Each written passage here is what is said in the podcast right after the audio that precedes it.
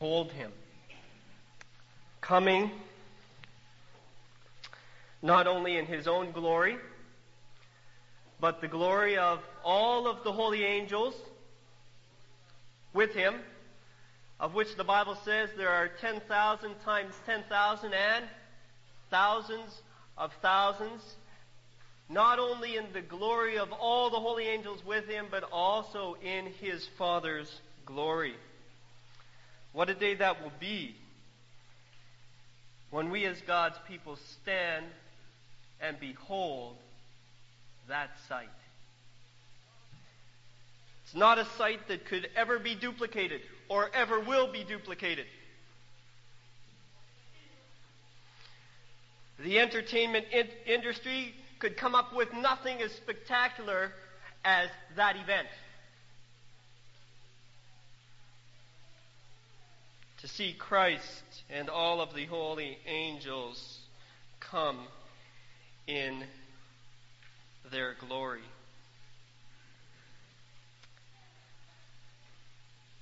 Today, the world works upon the principle of conformity. Everyone should conform to what everyone else wants or thinks. And if you don't conform to what everyone else wants or thinks, you're labeled as strange. You may be labeled as weird. You may even be designated as one with a mental illness because you do not conform to the thinking of what the world thinks.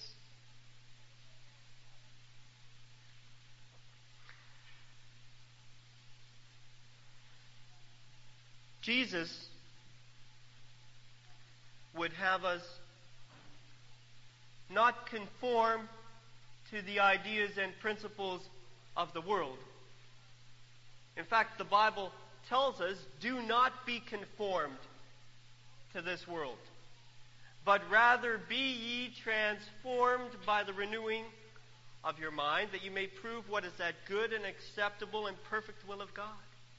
Jesus has placed out his call not to be conformed to the world and to the principles and concepts upon which the world acts, but rather be conformed to himself and to the principles of the Word of God. I, as a Christian, must not be concerned with what someone thinks of me. I must be concerned with what God thinks of me. I must be motivated and always have in the forefront of my mind the concept what does God think of me?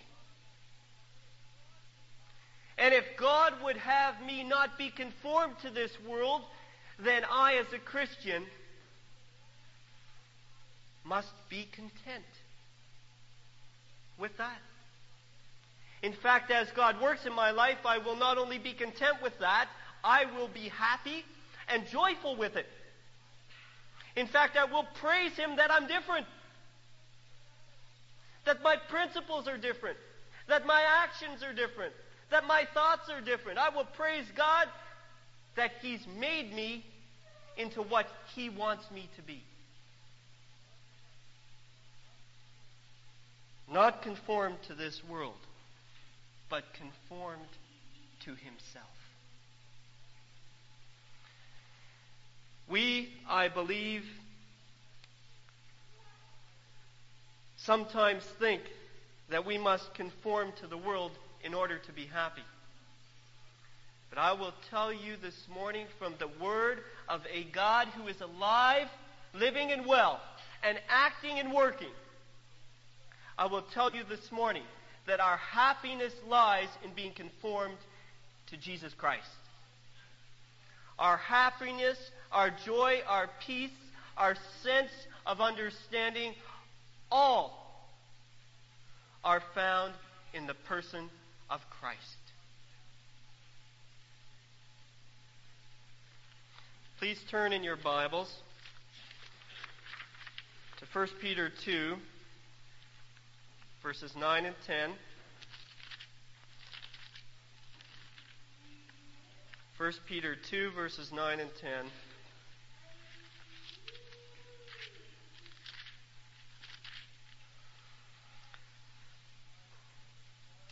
Bible reads, You are a chosen generation. You are what? You're chosen. Does that make you different? It makes you different. You're chosen generation. You are a royal priesthood. Does that make you different? You are a holy nation.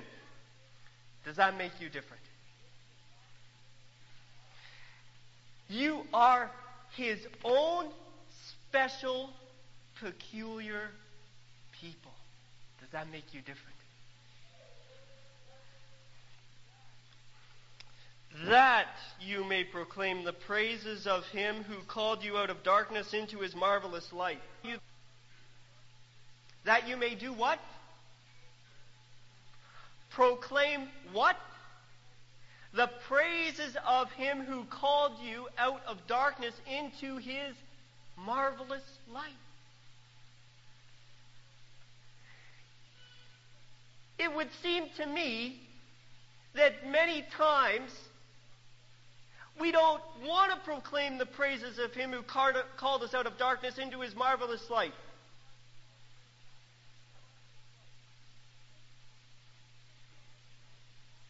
And we must ask ourselves why.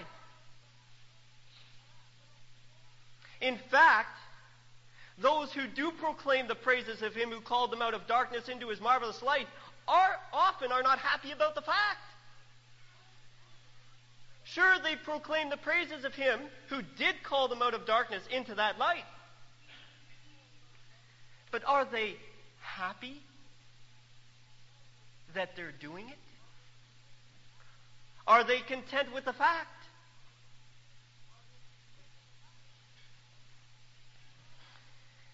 In order to properly proclaim the praises of Him who called us by glory and virtue, we must be conformed to His image. We must be different. We must be a chosen generation. We must be a royal priesthood, a holy nation, his own special, peculiar people, in order to properly promote the gospel as he intends. Who is it that makes us different? Who is it that makes us different? Is it not God Himself?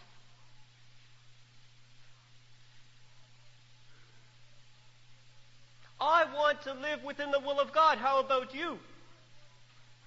I must not be concerned with what people think of me. I must be concerned with what God thinks of me.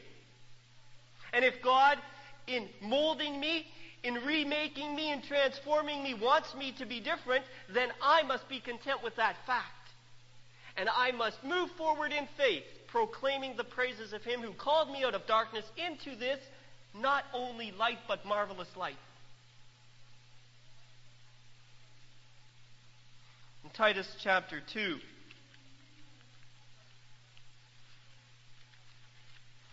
verses 11 to 14.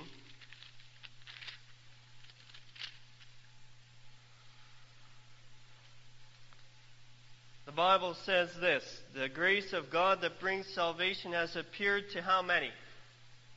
All men, women, children, teaching us that denying ungodliness and worldly lusts, we should live soberly, righteously, and godly when? In this present age, looking for the blessed hope. I tell you, are God's people called to be different? They're not looking to accumulate the things in this world. They're looking for the blessed hope to take them out of this world. The more we accumulate in the world, the less we look for the blessed hope to take us out of the world.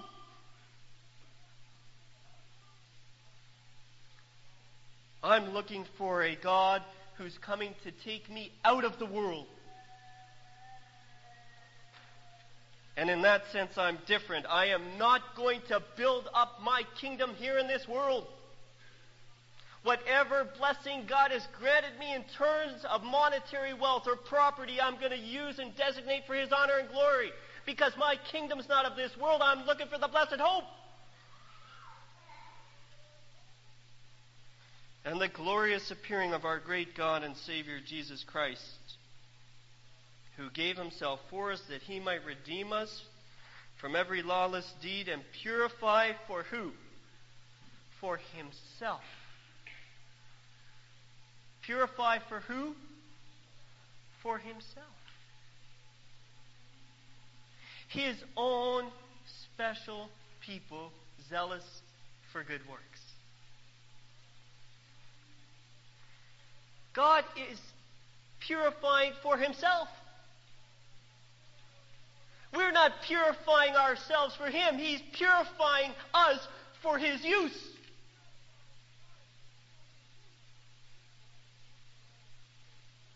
And if God is purifying for himself his own special people, I will tell you that they will be a different people. They will not be living for this world. They will not be conforming their thoughts and concepts according to the things of this world. They will not be accumulating wealth that will one day be destroyed when he comes, but they will be acting, thinking, and bringing everything into harmony with his will allowing Him to purify their minds, their hearts, bringing their lives into conformity to His will, and looking for that blessed hope that day when He comes again. A peculiar people. God's people through time have had a problem with being peculiar.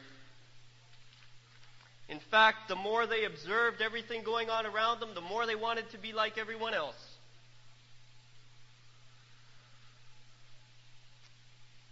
Sometimes I wonder, when I look into my own life, am I doing exactly that?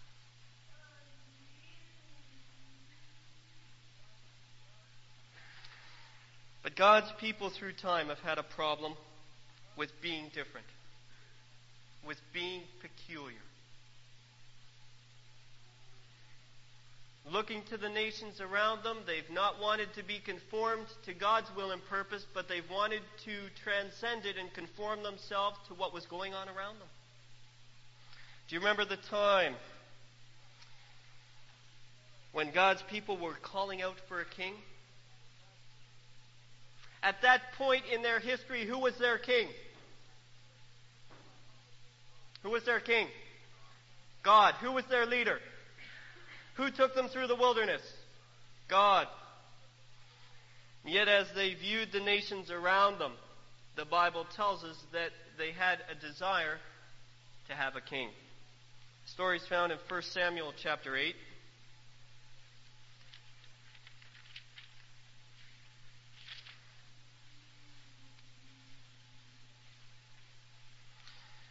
1 Samuel chapter 8, we'll read verses 1 to 9. It says, It came to pass when Samuel was old that he made his sons judges over Israel. The name of his firstborn was Joel, the name of his second Abijah. They were judges in Beersheba. But his sons did not walk in his ways. They turned aside after dishonest gain, took bribes, perverted justice. Then all the elders of Israel gathered together came to Samuel at Ramah and said to him, Look, you are old. Your sons do not walk in your ways. Now make for us a king to judge us like other nations.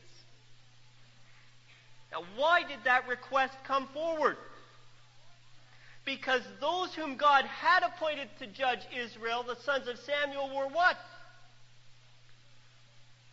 They were perverting justice.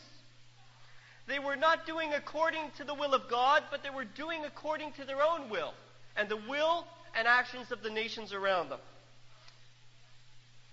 So God's people come to Samuel and they ask for a king to judge us like the nations. Well, what if the judges had been acting according to the will of God? Do you think God's people would have made that request? Possibility surely exists that they would not. But when things aren't right in the church, we should not look outside to remedy the problem. We should look inside and ask God to fix whatever is wrong. But here the people were looking around them. They asked for a king. Bible says the thing displeased Samuel when they said, "Give us a king to judges and to judges." And Samuel prayed to the Lord, and this is what the Lord said: "Heed the voice of the people in all that they say to you, for they have not rejected you, but they have rejected me, that I should not reign over them." According to all the works which they have done since the day that I brought them out of Egypt, even to this day, with which they have forsaken me, served other gods, so are they doing to you also. Now therefore heed their voice. However, you shall solemnly forewarn them. Show them the behavior of the king who will reign over them. Then down in verse 19 and 20 it says, Nevertheless the people refused to obey the voice of Samuel. They said, No, but we will have a king over us, that we also may be like all the nations, and that our king may judge us and go out before us and fight our battles.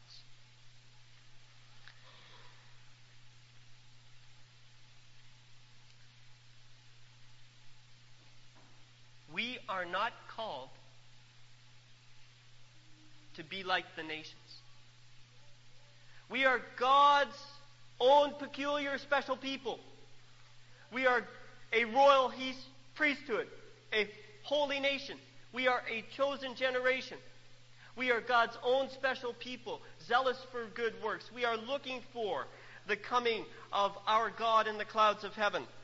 And if there is a problem that exists within God's church.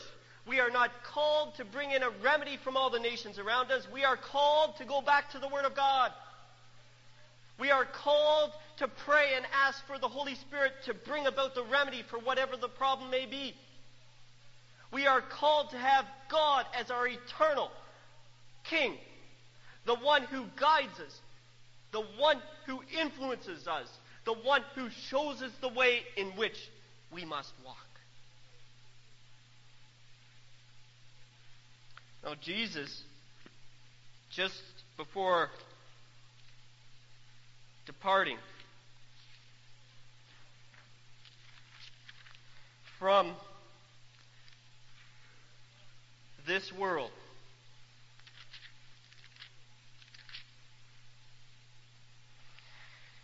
was speaking to his disciples in Matthew chapter 20.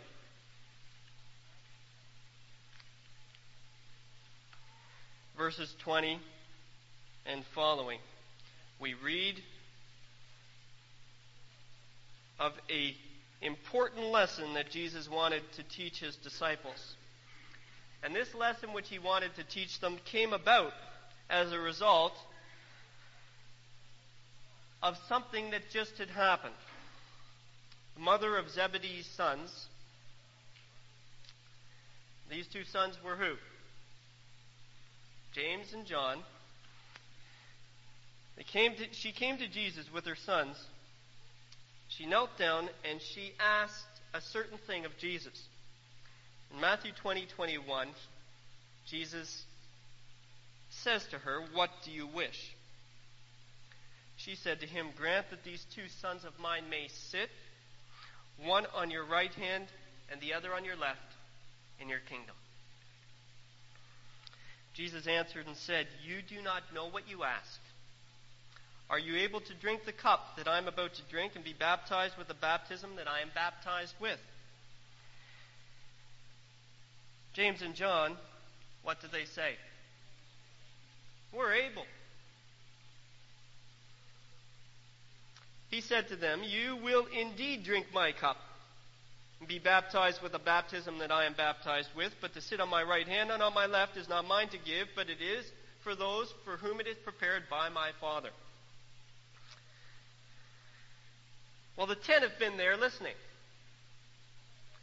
And the ten disciples rise up with indignation against James and John because of the request made by the mother that they sit where?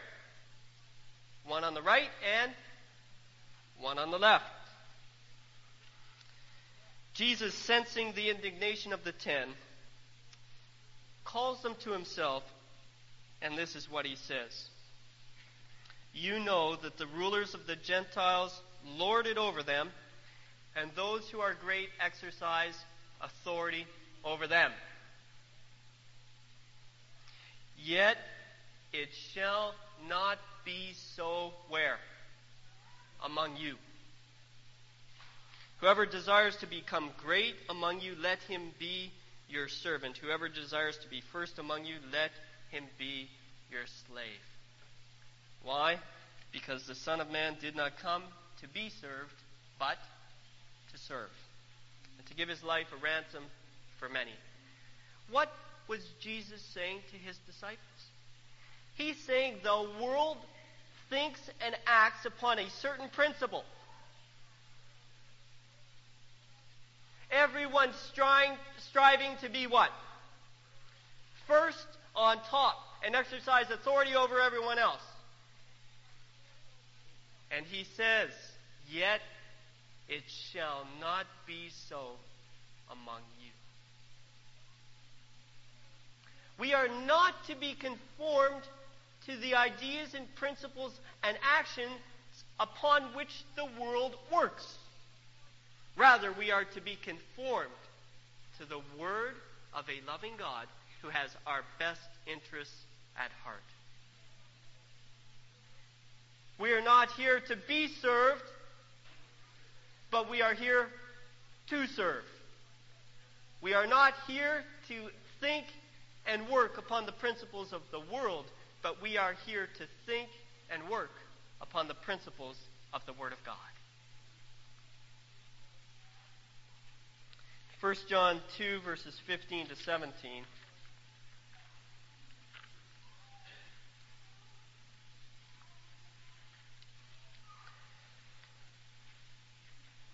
We are told, do not love what? the world. Do not love the world or the things in the world. Why? If you love the world, you cannot love who? God. The Bible makes it plain and clear you cannot serve two masters. If you love one, you despise the other. Do not love the world, and not only the world, but the things that are in the world. If anyone loves the world, the love of the Father is not in him. All that is in the world, the lust of the flesh, the lust of the eyes, the pride of life, is not of the Father, but is of the world. And the world is what? My friends, the world is passing away. The lust of the world is passing away but he who does the will of God will abide forever. You and I are a special people. Did you know that? God loves us so much, He sent His Son to redeem us and to transform us and make us into something that is different. a peculiar people living in a generation that despises the Word of God. As we move closer to the coming of Christ, the distinction will become more apparent. Those who love the world and those who love the Lord. And I, as one who has given my life to Jesus Christ, believe with no doubt in my mind that God has called us as His people to be His children,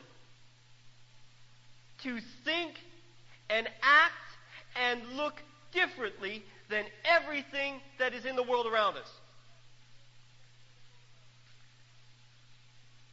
Now, I believe that we shouldn't have a problem with it. Because I'm not purifying myself. God is the one working in my life to purify me. And if God is the one working in my life to purify me and to make me into his own peculiar, special person, then do you know what? I won't have any problem with it. I won't complain. I won't murmur. I won't be unhappy. In fact, I'll be exactly the opposite. I'll be glad I'm different. I'll praise the Lord. I'm not like everyone else. I'll be bold in my proclamation of Him because I know upon the foundation on which I stand. I won't be concerned with what anyone thinks or what they might do to me because I believe in Jesus Christ. My will will be completely submitted within the will of God. And I'll be joyful. I'll be happy. I'll proclaim the praises of a God who has called me out of this world and into his love. May God bless us all with the understanding that we are his own special treasure, his own special people, a people whom he wishes to work in and through to proclaim his love to a lost world.